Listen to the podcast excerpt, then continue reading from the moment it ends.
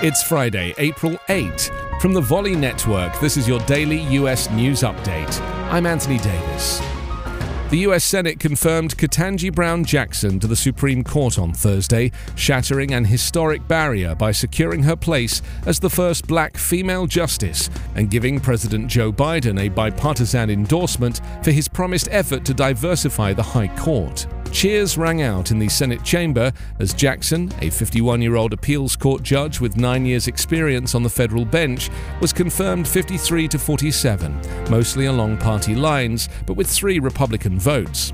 Presiding over the vote was Vice President Kamala Harris, also the first black woman to reach her high office. Biden tweeted afterwards that we've taken another step toward making our highest court reflect the diversity of America.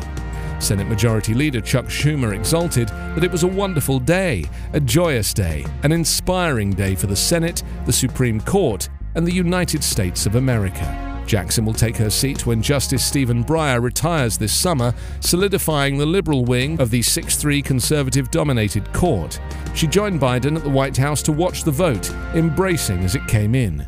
During four days of Senate hearings last month, Jackson spoke of her parents' struggles through racial segregation and said her path was clearer than theirs as a black American after the enactment of civil rights laws. She attended Harvard University, served as a public defender, worked at a private law firm, and was appointed as a member of the U.S. Sentencing Commission.